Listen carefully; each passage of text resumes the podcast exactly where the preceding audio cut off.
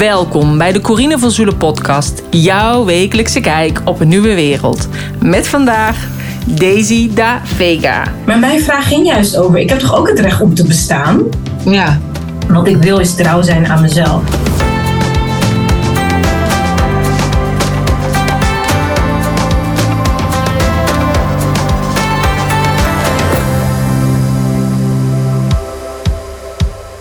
In deze podcast interview ik Daisy Da Vega. En in de zomer van 2017 ontmoette ik haar en beide deden we mee met een workshop Maak met mij jouw lezing van Lisa Portengen. Ik voor mijn allereerste yoga business event en zij voor haar lezing. Daarna gingen we samen naar een event waar Gabby Bernstein was en daar gebeurde echt iets magisch. Nou ja, samen, we gingen allebei apart en uiteindelijk sliepen we wel samen op één kamer, ondanks dat we elkaar eigenlijk nog niet echt kenden. We zijn elkaar blijven volgen en het plan was om al veel eerder een podcast samen op te nemen, maar dan nu is het eindelijk gelukt. Daisy is een priesteres. Ze is een leiderschapsmentor en een auteur en ze inspireert en ontwaakt vrouwen, zodat ze op een positief, krachtige wijze vormgeven aan hun goddelijke missie. We hebben een grote taak voor ons om de nieuwe wereld vorm te geven. En hoe we dat luchtig en effectief doen, dat deelt ze in deze podcast. Ze is ook auteur van het boek In 10 stappen ontspannen succesvol. En als je deze podcast deelt en haar tagt en mij tagt, maak je kans op dit boek. En ook in deze podcast vertelt ze over een klein stukje wat in haar boek staat en kun je dit ook aanvragen. En dit kun je ook doen via de show notes pagina www.corinevanzoelen.nl slash podcast 196. Daar vind je ook meer informatie en de website van Daisy en vind je ook haar social media kanalen. Ik wens je heel veel luisterplezier, maar vooral ook heel veel genieten, want wij hebben echt heel veel gelachen deze podcast. Vandaag heb ik een online afspraak met Daisy. Goedemorgen Daisy. Goedemorgen Coline. Het is uh, superleuk dat je in mijn podcast bent. Uh, ik zei het net al in het voorgesprek. We hebben natuurlijk al heel lang hebben we het erover gehad. Dus jij een keer in mijn podcast kwam. Elke keer kwam het er niet van. En voilà, vandaag is de dag. Eindelijk, de dag is aangebroken. Zou jij uh, jezelf even kort kunnen voorstellen? Ja, nou ja, ik begin met mijn naam, Daisy ja. En uh, ik zal maar gelijk met een weetje beginnen. Ik hou er niet van om mezelf voor te stellen. Uh, ik krijg dan gelijk een gevoel van druk en perfectionisme. Dat komt meteen om de hoek kijken. Um, wat ik kan vertellen is dat ik moeder ben van twee fantastische kinderen. Uh, Isaiah en Levi van zes en drie jaar. Ik ben getrouwd met Mark. We zijn bijna tien jaar samen. Uh, ik ben 38 jaar jong van Capverdische oorsprong. Geboren en getogen in Rotterdam. En uh, christelijk opgevoed. En sinds mijn 23ste spiritueel open, zou ik het noemen. Uh, ik ben nu bijna 15 jaar ondernemer. In 2008 ben ik begonnen in Abu Dhabi met eigen bedrijf. Uh, vanuit mijn studieachtergrond communicatiemanagement besloot ik dat de belangrijkste boodschap die ieder bedrijf zou moeten delen, is hoe jongeren het beste van hun leven kunnen maken door aan hun mindset te werken. Ik had dat zelf geleerd op mijn 23ste. En ik dacht, oh my god, dit moet iedereen weten. ik had The Secret gelezen en heel mijn leven was radicaal veranderd januari 2007 ben ik cashier bij Albert Heijn. En in december 2007 ben ik international sales consultant in Abu Dhabi. In vijf sterren hotels. Met de directeuren, voorzitters van de grootste bedrijven. En ik dacht, dit moet iedereen weten. Als iedereen de secret kent, hebben we geen leider meer op aarde. En zo ben ik toen aan mijn bedrijf begonnen. Dat heette World Ambassador. En eigenlijk ben ik nog steeds bezig met de wereld een stukje mooier maken. Met mijn talenten en kwaliteiten. En tegenwoordig, de nieuwste is uh, dat ik geïnitieerd ben tot priesteres. -hmm. Dus echt vooral op spirituele transformatie zit. En me echt richt op vrouwelijke leiders. Hoe ze meer vanuit spiritualiteit hun missie vorm kunnen geven. En ik ben de trotse auteur van het boek In 10 stappen ontspannen succesvol. Ja, ja, superleuk toen. Dat ik dat zag inderdaad, je dat ook dat boek had geschreven. Ja, dat was echt een, uh, een geboorte op zich. ja, dat kan ik me voorstellen. Nou, voor iemand die het lastig vindt om zich voor te stellen, vind ik dat je het heel goed hebt gedaan. Want ik heb nog zo'n uitgebreid voorstel gehad, namelijk. Maar um, ja, jij zegt dus eigenlijk, het is bij jou begonnen bij The Secret. Ja. En ik heb The Secret ook gelezen. Ik, uh, ik uh, zat toen natuurlijk nog helemaal op van, ik rij een rode auto. En ik dacht nog dat Gaston bij mij aan de deur zou staan. Maar uiteindelijk gaat het natuurlijk niet om die rode auto, die rode BMW. Maar het is wel. Ik weet nog dat ik inderdaad in de auto zat en ik was op weg naar Arnhem, naar uh, Kappers. Ik woon op dat moment nog in Lelystad. En bij Kinky Kappers moest je in die tijd. Uh, moest je gewoon aan de deur staan. En op volgorde van dat je s ochtends aan de deur stond, werd je geknipt. Dus je kon niet van tevoren een afspraak maken.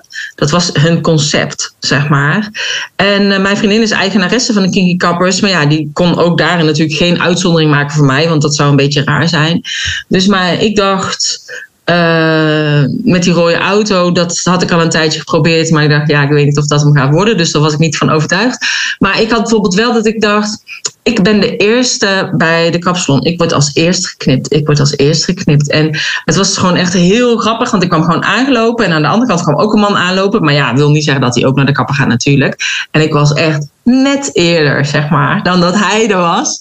En toen dacht ik, yes, dat is gelukt. Ja. Dus dat zei ik toen tegen mijn vriendin. En die had echt zoiets van, ja, Corine, dat is gewoon puur mazzel. Maar ik dacht, nee, ik weet zeker, doordat ik heb gezegd, ik ben de eerste. Daardoor ben ik de eerste. Dus, en um, ik heb inderdaad heel veel dingetjes uh, gemanifesteerd. En ik, eigenlijk heb ik dat mijn hele leven altijd al gedaan zonder dat ik het wist. Ik ben een manifesting generator, dus uiteindelijk zat het eigenlijk als standaard in mij. Um, maar was ik me nog niet echt van bewust. En door de secret ben ik me er wel veel meer van bewust geworden om al een situatie te creëren als je het wil. Hè? Dus wat er in dat boek staat ook, als je bijvoorbeeld een partner wil, zorg dat er ruimte in je kast is, zodat daar ook kleren in kunnen van een partner. En ik denk dat dat ook meer de kracht is, dat je eigenlijk al voelt alsof je al in die situatie bent. Ja.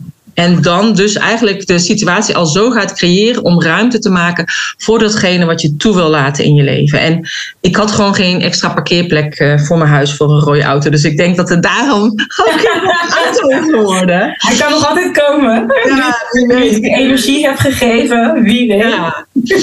Maar dus, uh, zeg maar, dus bij jou is dat dus inderdaad ook via dat boek gekomen. Wat was dan echt het inzicht vanuit het boek, waardoor jij inderdaad van een cashier helemaal bent veranderd? Uh, nou, ik weet het nog heel goed, want het was een zaterdag en ik lag op bed. Toen ik het heb, ik heb in één dag heb ik het gelezen. En um, ik voelde letterlijk mijn, mijn, mijn energie in mijn lichaam. Toen wist ik niet dat het energie was hoor, dat zeg ik nu. Maar toen voelde ik gewoon heel veel warmte.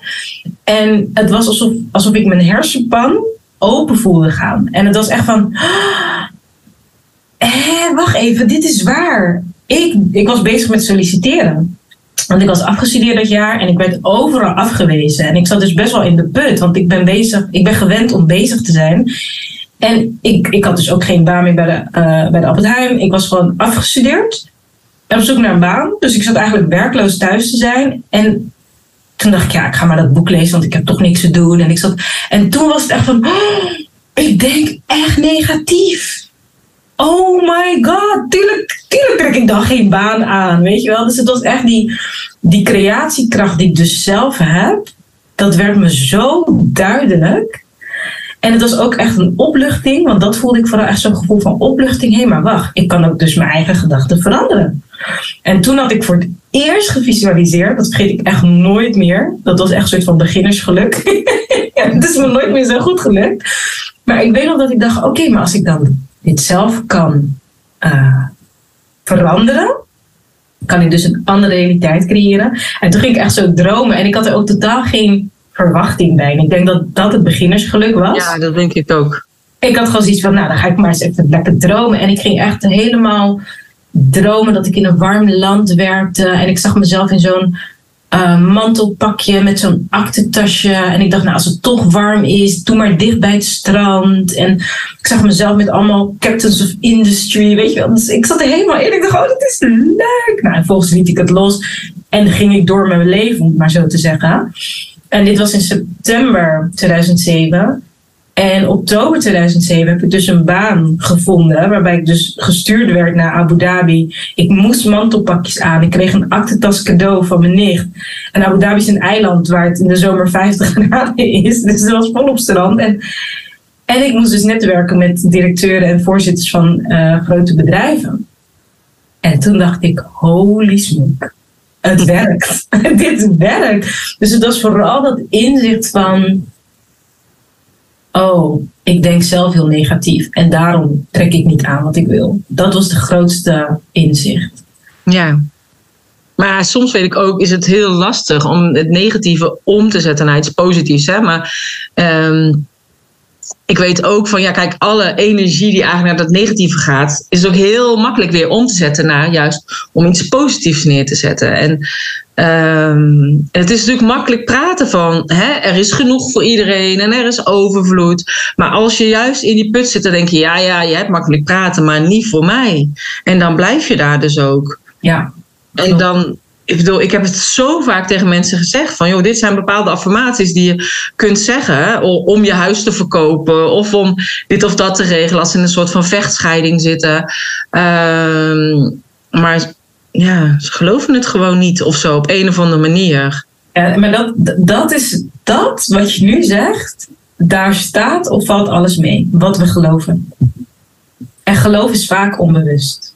Wat we hebben meegekregen vanuit opvoeding, vanuit conditionering.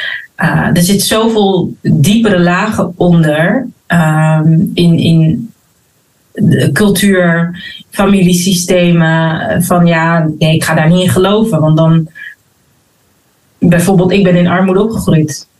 We hadden niet heel veel te besteden. Um, mijn moeder had nog meer armoede dan ik. Want ze, hè, ze had zoiets van, nou, mijn kinderen moeten het beter krijgen. Dus ik zag er wel altijd goed uit. En ik had, ik had wel brood naar school, mijn moeder niet, zeg maar.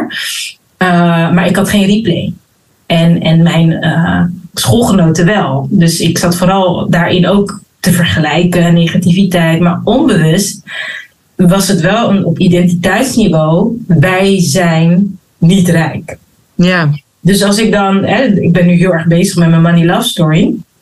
En dan is het van, oh, maar als ik nu ineens toesta dat ik rijk word, dan verraad ik heel mijn familiesysteem. Dus het is ergens ook logisch dat we het niet willen geloven. Want dan is mijn leven ineens makkelijk, terwijl mijn moeder heel haar leven heeft geploeterd. Wat denk ik wel niet, weet je wel? Um, en, en ook heel ja, cultureel gezien als, als we collectief in Nederland, ja, wij zijn nuchter en uh, we doen niet, uh, hè, we gaan niet geloven in, in dingen die we niet kunnen vastpakken. Nee, dat doen we niet. Wij zijn nuchter. Ja. En dan zeg jij heel leuk, nou, maar met affirmaties kan je. Nee, nee, dat kan niet. ja. Om een bepaalde loyaliteit. Uh, maar ik denk dat we het met z'n allen echt, echt zat zijn zoals het is. En dat steeds meer mensen stiekem op zoek gaan naar, ja, misschien kan het toch wel anders. Ja. En het kan anders. En daar zijn mensen zoals jij en ik uh, voorbeelden van. En ook teachers in. Van het kan anders. En dan wil je zeggen, mijn leven is in ieder geval niet perfect. Ik struggle nog steeds. Maar ik heb wel veel bereikt door, door het anders te gaan uh, ja, aanpakken. En anders gaan leren denken en voelen. Nou ja, ik denk ook juist doordat je bepaalde dingen meemaakt in je leven, eh, kom je er misschien al eerder mee in aanraking met hoe het kan. Hè? Ja. En nu zie je heel veel manifestatiecoaches. En uh, als je inderdaad maar positief denkt, dan komt het allemaal wel. Ik denk uiteindelijk heeft het niks te maken met de, met de producten of met het geld wat je buiten je wil manifesteren, maar heeft het alles te maken in jezelf. En wie inderdaad wil je zijn en dan ook niet van, oh, ik wil die en die zijn. Hè? Wat jij zegt, ik wil mijn mantelpakje lopen, maar die wil je zijn van binnenin. En dan zal dat uiteindelijk zich ook manifesteren aan de, aan de buitenwereld. Maar dat heeft ook altijd werken aan jezelf, ja, ligt daar ook aan ten grondslag. Ja, ja. En dat mantelpakje uh, of geld of die rode auto, uh, gaat niet zozeer over het mantelpakje geld of auto, maar wie jij dan bent. En hoe, kijk, ik, als ik denk aan, nu denk ik, een mantelpakje moet dat. Soms vind ik het wel leuk hoor, maar het was een gevoel van geslaagd zijn, succesvol, mooi, uh, professioneel. Weet je, echt dat gevoel had ik eigenlijk bij. Ja. Dus dat is waar het voor staat. En, en geld gaat niet om dat ik die, die cijfers wil zien. Maar dat ik voel van, ik heb impact, ik ben waardevol. Mensen betalen me graag voor wat ik ze te geven heb. Dus waar staat het voor eigenlijk meer? Ja, dat is het inderdaad. En wat voor gevoel geeft het jou? Ja. En dat, uh, ja, ja, ik weet nog dat ik ook inderdaad met één vrouw, die was ook bezig met een scheiding. En, en die zei van ja, maar ik denk niet dat het gaat lukken, want we moeten het huis verkopen en bla bla bla. En toen zei ik van dan zeg gewoon, het geld stroomt vanuit alle kanten naar me toe. Dan hoeft het niet per se vanuit het huis te komen. Het kan ook ergens anders van komen. Um, uiteindelijk, wonder boven wonder, kocht die man het huis. Die kon dat in één keer op zijn naam nemen. Zodat zij dus toch de helft van het geld had. En inderdaad, het was gelukt, ze had het geld. Wow. En vervolgens ik die man en die zei: Ja, ik heb helemaal geen geld. En dan staat dat nog op dat bordje in de keuken, want ik heb dat wel weggeveegd, maar hij zag dat nog erin staan. Toen zeg ik: Ja, zij geloofde wel in die affirmatie en jij niet. En toen uh, is hij dat inderdaad gaan zeggen. En daarna uh, zei hij tegen mij van ja, ik ben, met de hypotheek uh, bezig. Maar we hebben nu een lagere hypotheek dan dat we uh, de rente dan toen. En dat hadden ze meegenomen. Dus geldt dat dan dus ook? Ik zeg geldt ook. Het maakt dus niet uit vanaf welke manier het komt. Oh, hij zei en ik was bij de tandarts. En die wilde op mij uitproberen of ik witte tanden kon krijgen. Want hij wilde dat doen. En vroeg of ik dan een soort proefpersoon wilde zijn. En ik wilde dat heel erg lang. En hij wil dat nu gratis op mij doen. Valt dat er dan ook onder? Ja, dat valt er dus ook onder. Geweldig. Zei hij, oh ja, dus ik zeg ja, dus, dus als je dus, doordat hij gewoon dat een paar dagen had gedaan, merkte hij dat dus eigenlijk uh, direct. En ik zei van ja, ik zie het ook dat als ik inderdaad een, een envelop krijg en de postzegel is niet afgestempeld, zie ik ook als het geld stroomt via alle kanten naar me toe. Want ik, hoef, ik kan die postzegel er bij wijze van spreken afhalen. Ja. Um, of als ik. Um, uh, op, op, op andere manier. Weet je, dat ik in één keer een brief krijg van de telefoonrekening van ja, we hebben een foutje ontdekt van twee jaar geleden en je krijgt 20 euro terug. Ook al is het maar 20 euro. Het gaat erom dat je denkt, oh wat tof, dit had ik niet meer verwacht. En het komt dus toch naar me toe.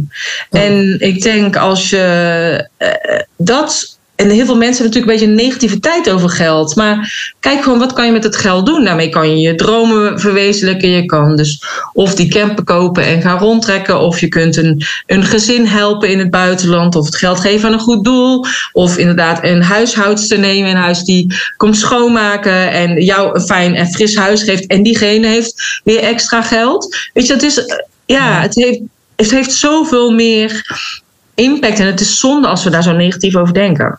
Ja, nou en ik, ik denk, um, want ik heb daar best veel last van gehad, van dat, dat collectief vooral negatief is eigenlijk.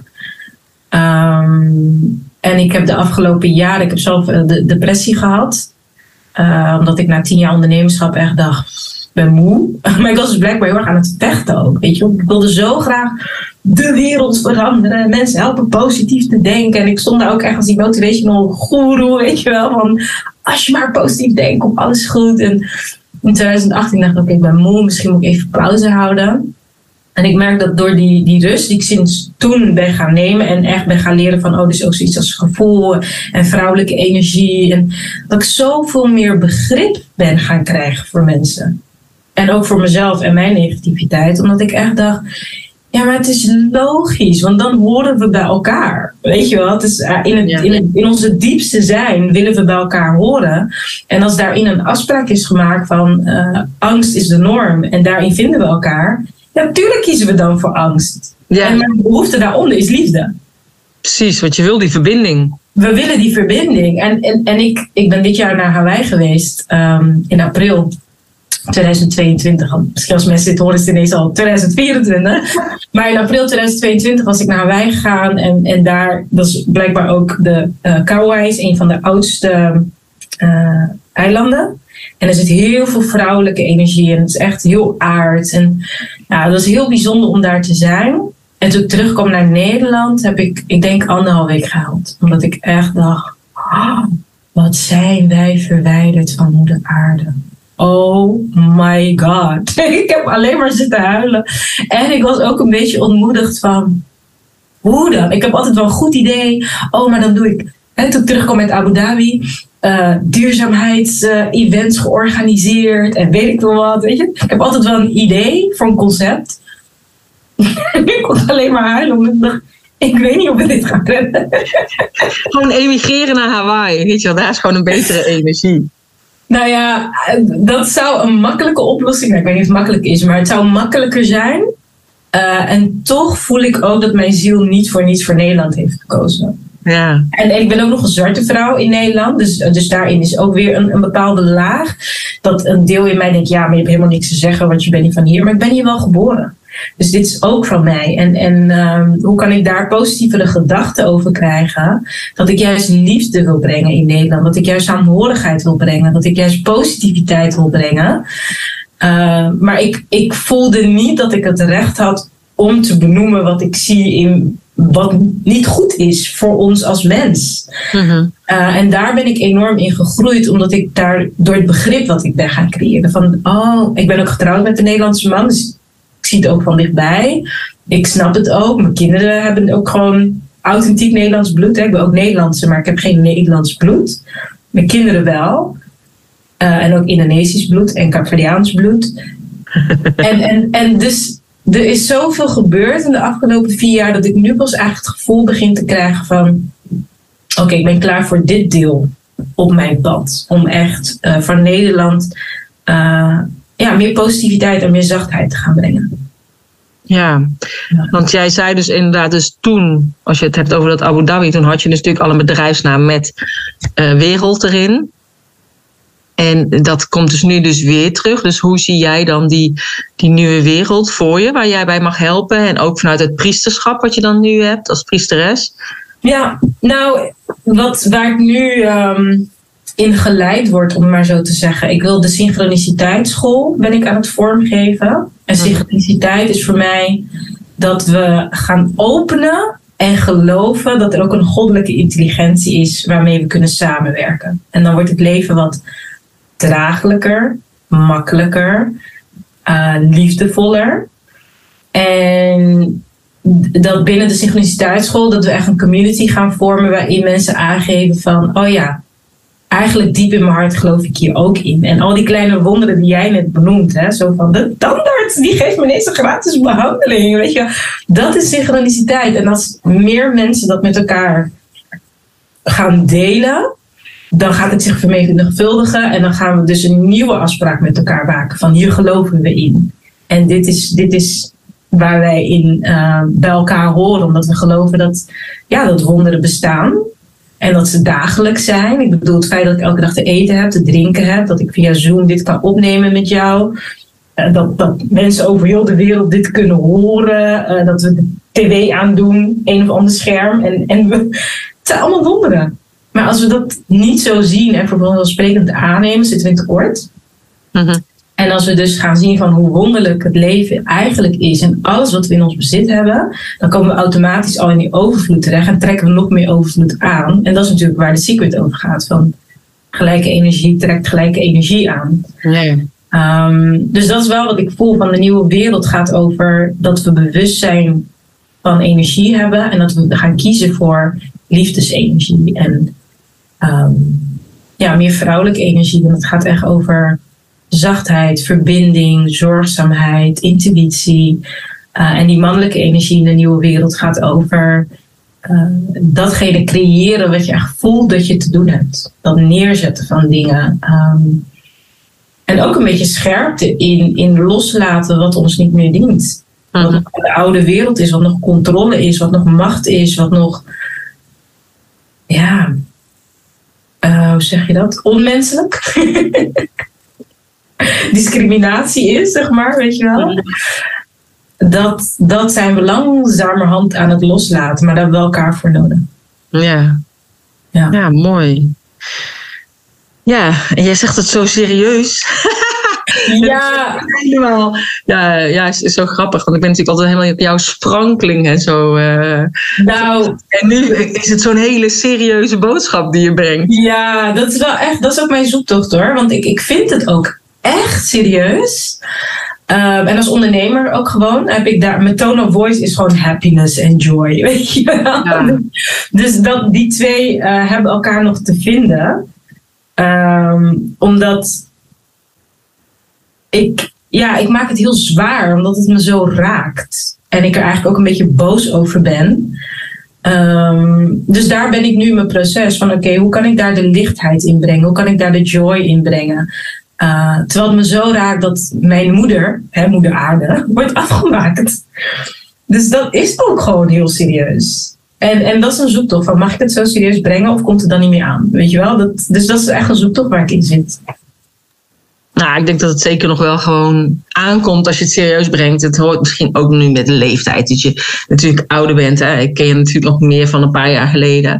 Maar sowieso vind ik dat jij een sprankelende verschijning bent. Maar um, ja, het is natuurlijk ook. Um, ja, ik denk ook inderdaad, die verbinding is is gewoon heel belangrijk. En, en alles vanuit liefde. En, en ik denk ook het, het, het, het door, doorzien van het spel, hè, dat, het, dat, dat we uitgespeeld worden.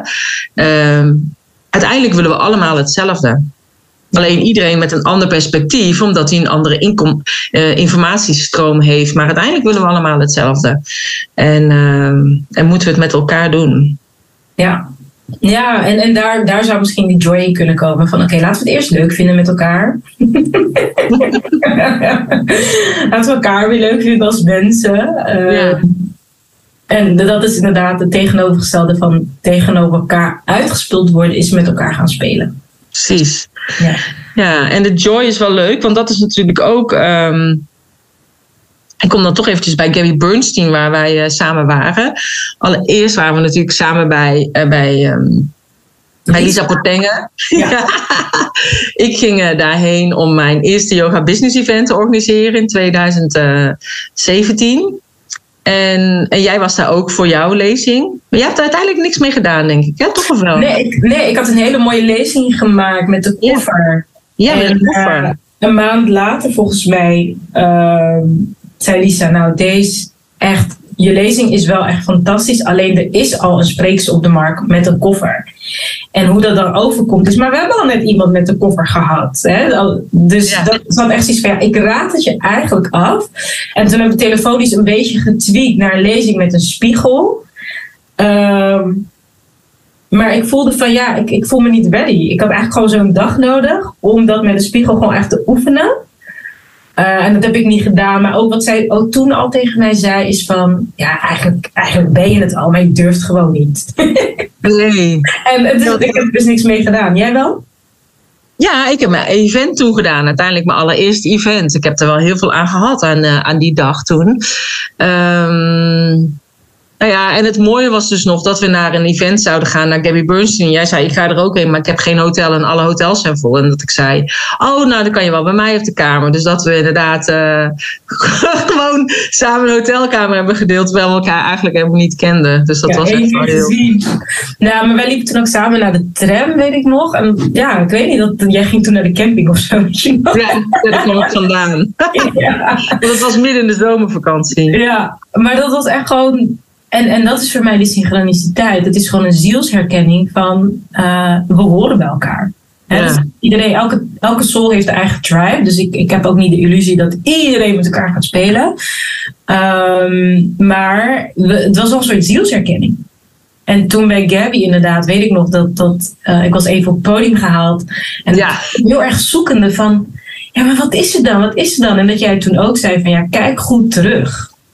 Weet je wel, wat doe je van nature? En, en dat was ook zo'n belangrijk moment. En nou ja, vandaag voelt ook weer van, hé, hey, daar zijn we weer bij elkaar. Ja, zo leuk. Ja. ja. Ja. want dat was ook echt zo grappig dat ik dacht van, ja, ik moet jou natuurlijk nog wel even spreken om te zeggen welk kamernummer we hebben. en ik wist jou niet. En in één keer, voilà, daar stond jij midden op het podium. En toen zei je, nou, dat heb ik gewoon altijd, zulke soort dingetjes. ja, ja, spontaan. Dat is ook mijn incarnation cross. Uh, the unexpected. Ineens uh, een onverwachte wending in mijn leven. Um, maar dat is heel mooi, want, want dat zijn van die um, samenkomsten. Dat, dat zo een indruk achterlaat op je, op je pad. -hmm. Want ik had toen een kaartje gekregen. Iedereen kreeg een kaartje. Ik weet niet of jij ook nog weet wat op die voor jou stond. Maar ik weet nog steeds wat er op mijn kaartje stond. Van Your fearless fear lights up the world. En ik voelde me zo op zo'n diep niveau van ja, maar dat is het. Ik ben eigenlijk een hele vrije spirit. En ik kom eigenlijk op aarde spelen.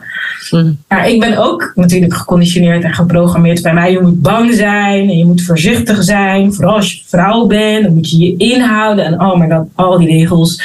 Ehm, en al die momenten die we net al noemden, zijn gewoon, oh ja, deze laagje dient me niet meer, die laat ik los.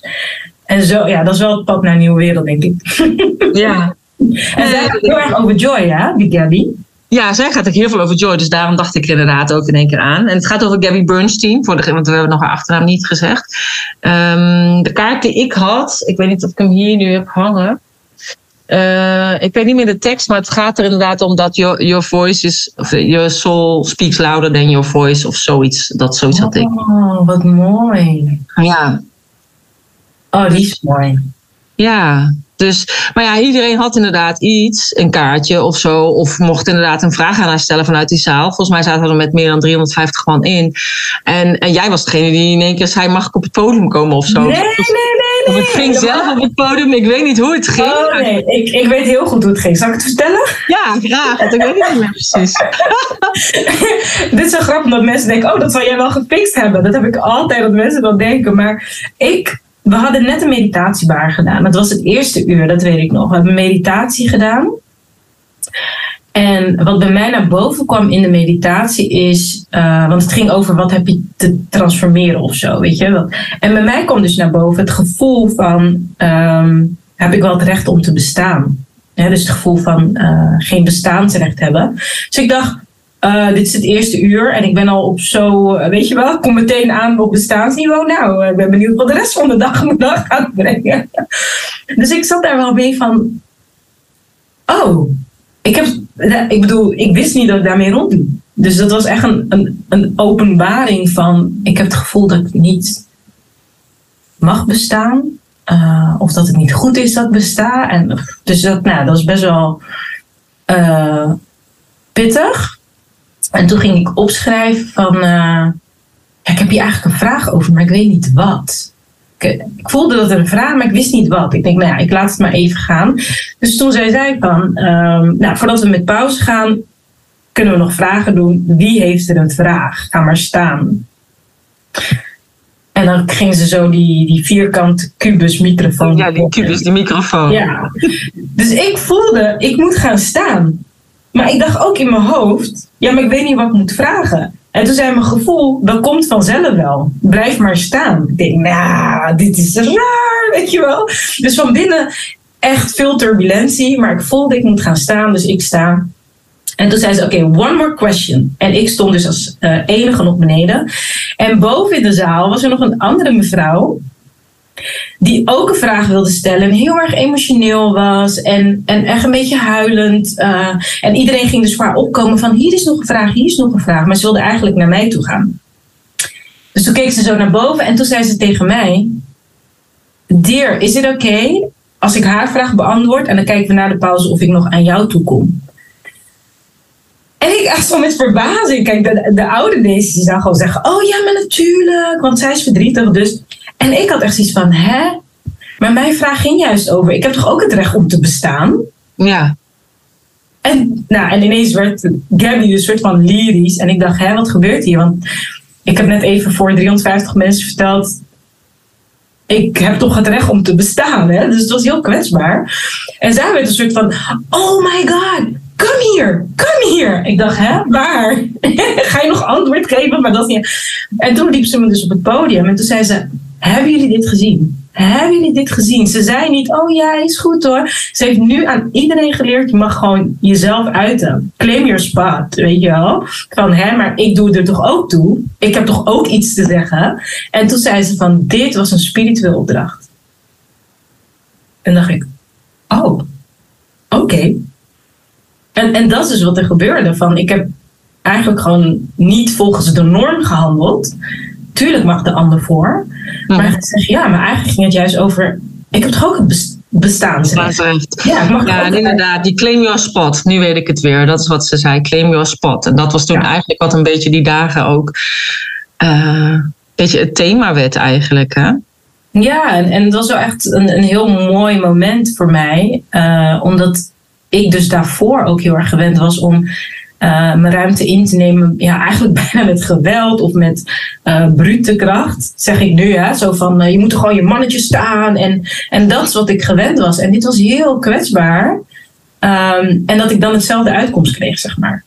Maar dat ja, eigenlijk nog beter, want jij kwam op het podium. Ja, ja. Dus dat, dat, was heel, dat was echt een. een ik weet het nog. Ja. Nee, ik zat inderdaad, ik zat bovenin. En ik zat dan te kijken, waar zit ze, waar zit ze? Ik moet nog even zeggen, waar doet het wel gaat. dus stond op dat podium. En inderdaad, die vrouw die aan het huilen was, die was inderdaad bij mij in de buurt. En uiteindelijk is daarna die andere vrouw nog wel aan het woord geweest, na de pauze. Nou, ja. ja. want het bleek dus dat dat haar patroon was. Ja. Om dus, hè, dus, dus mijn patroon was, oh tuurlijk, iemand die, die in verdriet zit mag altijd voor. En ik, ik schuif mezelf wel naar achteren. Ja. En haar patroon was, uh, als ik aan de beurt wil komen, ga ik dit inzetten. En, en dat voor ons beiden werd ons patroon op dat moment doorbroken. Ja, klopt. Dat ging ze dus later ook vertellen. En dat was zo, het was zo synchroon. Ja, is echt zo, zo mooi. Ja, ja dus dat komt weer mooi terug bij jouw Synchroon Academie.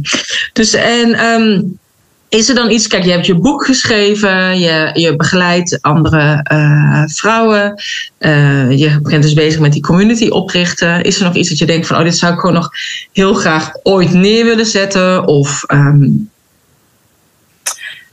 Ja, nou, as we speak ben ik bezig met uh, opleiding tot vrouwencirkel facilitator dat is echt een, een, een roeping wat ik zo sterk voel. Mijn, mijn mind zegt, ja, dat is niet logisch, daar heb ik geen tijd voor. Maar het is alweer in week zes.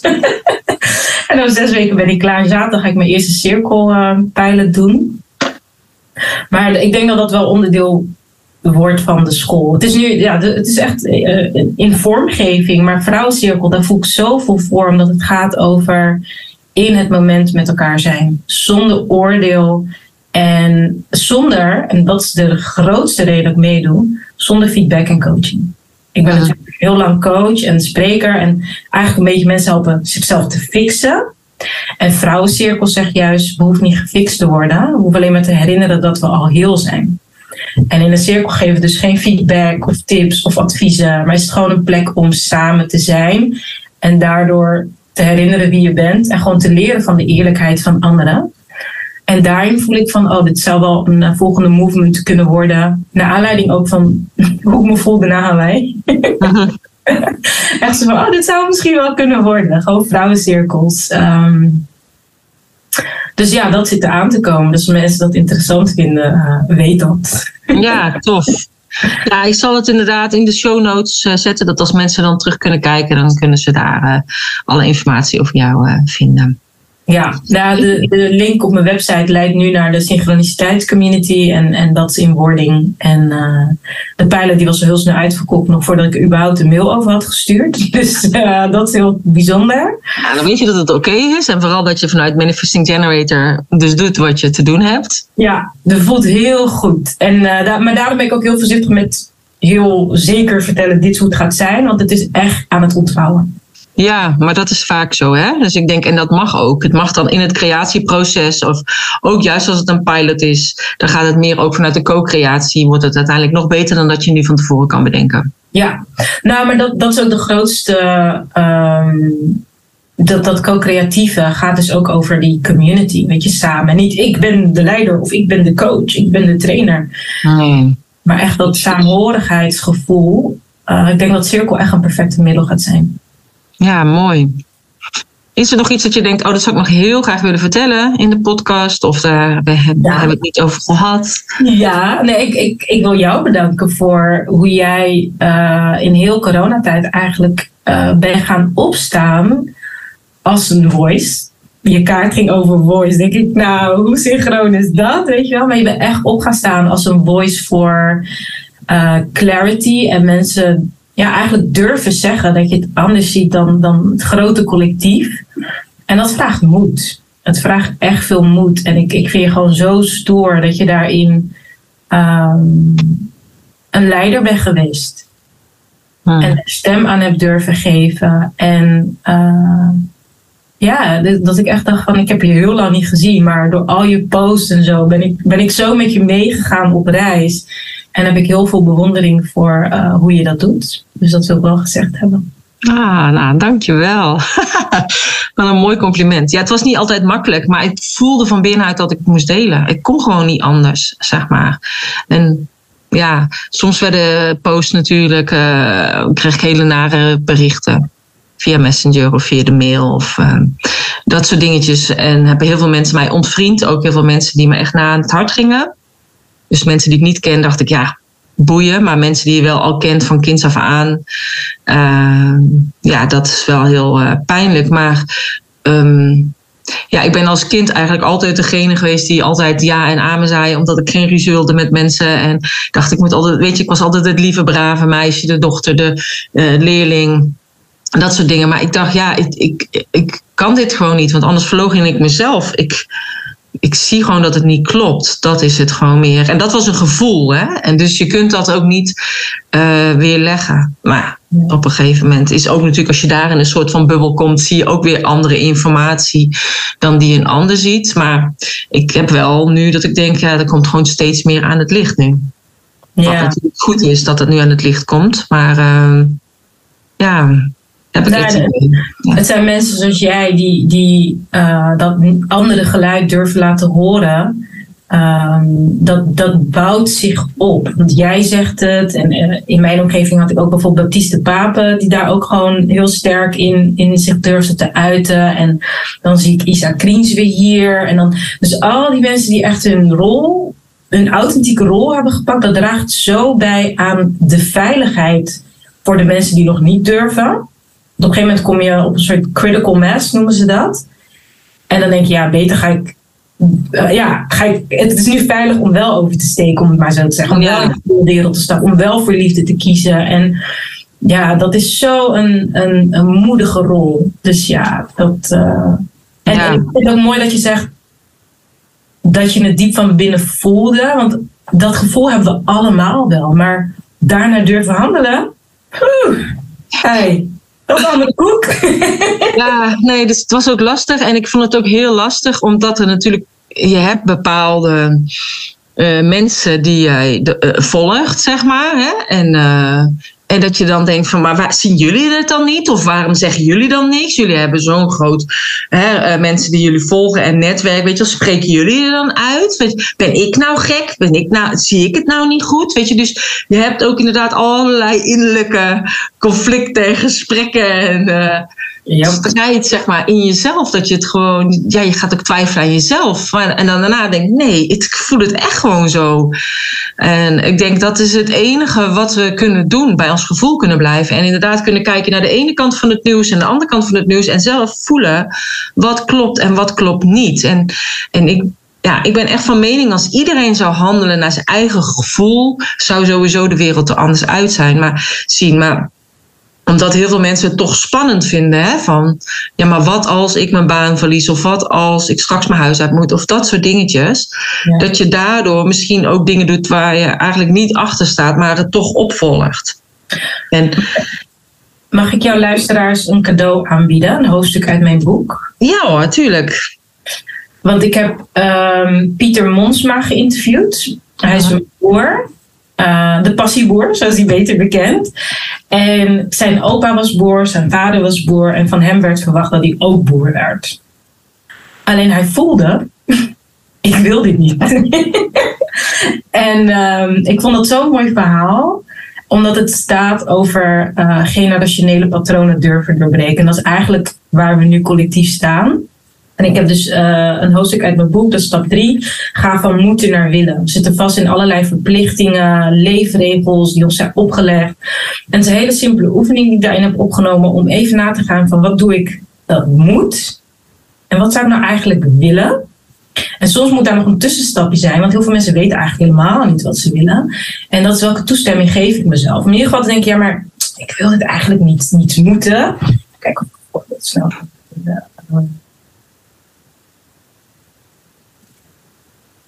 Een tabel. Hier. Ik moet mijn moeder trots maken. dat moet, weet je wel? Ja. En maar wat wil je eigenlijk? En, en bij mij was het dan, dit zijn mijn eigen dingen. Wat ik wil is trouw zijn aan mezelf. En die hoor ik ook in jouw verhaal. Want dat is eigenlijk wel wat het vraagt. Dat je trouw bent aan jezelf. Ja. En als je daar nog niet bent, dan is het oké, wat mag ik van mezelf? En bij mij was het, ik mag dingen doen waar mijn moeder wellicht niet achter staat. Mhm. Dus heb ik heel veel voorbeelden uh, hoe je dus jezelf toestemming kunt gaan geven om echt jezelf te zijn. En die kunnen ze gratis downloaden via. Uh, ik zal ik jou zo de link geven, denk ik. Ja, en dan schrijf ik die op de show notes. Ja. En dan kunnen ze die gewoon downloaden. Ja, en ook het verhaal van Pieter Monsma als inspiratie van. Uh, kan zijn dat, dat iedereen ja, in jouw familielijn een boer was, bij wijze van spreken. Uh, en dat jij zegt van ik wil eigenlijk DJ worden, want dat wilde hij. hij wilde Ja. Wat wilde hij worden? Want verstond DJ. Oh, DJ. Oh, lachen. Ja, ja, nou nu doet hij ook hele andere dingen. Uh, maar dat, dat gevoel van DJ zijn was een grote groep mensen positief beïnvloeden. Mhm. Dat doet hij wel nog steeds. Ja. Ja, tof. Ja. Nee, nou ja, ik vond het inderdaad, het, het was best pittig. En ook, ik heb natuurlijk te horen gekregen, ja, maar hier kun je door klanten verliezen en bla bla bla. Maar ik dacht, ja, dan is het zo. En uh, straks dan moet je je huis uit en slaap je onder een brug. Dan dacht ik, ja, ook, dan hebben we daar ook wel weer een oplossing voor. Um, maar ik had zoiets van, ja, maar anders verloog ik inderdaad mezelf. En dat was voor mij echt een heel sterk gevoel. En ik dacht, ja, ik kan ook niet overzien waar dit naartoe gaat. Maar niemand kon dat overzien op dat moment. Maar ik voelde wel echt de noodzaak om te spreken. En op een gegeven moment dacht ik wel van, ik heb ook geen zin meer om me er tegen te verzetten. Want alle energie die ik daaraan kwijt ben, kan ik ook gewoon omzetten naar bouwen aan iets nieuws. Maar ook, hoe ga ik dat dan doen? En ook dat is natuurlijk dan weer een innerlijk proces van, hoe ga ik dat doen? Hoe ga ik dat dan noemen? En ja, daar heb ik ook echt wel ruim een jaar de tijd voor uh, gehad om dat... Uh, ja, te doen. En dus daarom zit ik nu zelf ook helemaal in een uh, soort van transitie natuurlijk. Ja, ja ik, denk, ik denk de hele wereld. En, ja. Um, de, ja, weet je, doordat jij dat open doet, uh, voel ik me bijvoorbeeld minder alleen. En, en, en zo, weet je, een soort ripple effect wat je hebt. Van we zitten met z'n allen, gaan we naar het onbekende. En dat is natuurlijk de feminine kwaliteit. Het is gewoon don, donker, geen idee. Ja. Vertrouw op je intuïtie, ja. Jij, vertrouw maar op dat de volgende stap zich, zich aandient wanneer je moet zetten, niet eerder. Oeh, dat is lastig. Ja, maar uiteindelijk wel het vertrouwen houden. Hè? Dus ook inderdaad, ja, ik heb die affirmatie van ik ben vertrouwen, ik heb vertrouwen, ik leef in vertrouwen. En dat, dat houdt me dan wel inderdaad, dat het komt goed. Als dit de bedoeling is dat ik dit mag neerzetten, of als dit de bedoeling is dat ik hier mensen bij mag begeleiden, zal ik daar ook in geholpen worden. En als dit niet de bedoeling is, dan heb ik deze stap nodig om uiteindelijk het andere te gaan doen waar ik hiervoor gekomen ben. Zeg maar. Dus is deze stap niet voor niks. En uh, dat is natuurlijk hetzelfde als dat je denkt, joh, ik ga mijn baan opzeggen, ik verkoop mijn huis, ik koop een camper, ik ga rondtrekken. En je besluit, ja, nou, dit is eigenlijk toch ook niks hier in uh, Frankrijk nu ik hier rondjes aan het rijden ben. Ik ga toch weer terug en ik ga weer een baan zoeken in Nederland. Heb je dan gefaald? Nee, heb je niet gefaald. Maar je hebt daardoor wel voor jezelf nog duidelijker wat je wel wil gaan doen. En, en zo, zo zie ik het, dat uiteindelijk, ja, en ik ben dan ook de 1-3, we hadden het natuurlijk ook over de human design, maar, en dat is ook met vallen en opstaan leren. Dus het wil ook niet zeggen dat alles wat je doet meteen een succes moet zijn. Maar het kan wel weer een nieuwe stap zijn op de andere toekomst die je bijvoorbeeld nu nog niet ziet. Ja, nou en misschien een mooie uh, uh, cirkel waar ik mee begon. Mezelf voorstellen dat ik gelijk de druk voel en perfectionisme. Um, dus eigenlijk ook wat je zegt van, ik heb er heel snel het gevoel van falen of ik moet het goed doen. En, en dus, dus dat is denk ik ook gewoon iets wat we te omarmen hebben, dat we eigenlijk ook een beetje geconditioneerd zijn door perfectionisme. Het moet kant en klaar, in kaders, helder, voor altijd. Dus geen ruimte voor, ja, voor het leven eigenlijk. Hè? Gewoon organische groei. En dat is niet lineair. Um, en, en dat roept in mijn lichaam nog best wel veel um, zenuwachtigheid op. Van, oh, dadelijk zeg ik het verkeerde hokje op. En, en dat is gewoon wat het is. En um, ik denk dat we met z'n allen daar last van hebben en daar met z'n allen uit aan het bewegen zijn.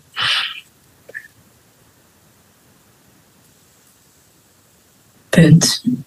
Ja, terwijl ik denk dat je nooit iets verkeerd zegt. Want als je iets zegt, zeg je het altijd op dat moment en sta je er op dat moment achter. Maar de dag daarna kun je er in principe al heel anders over denken.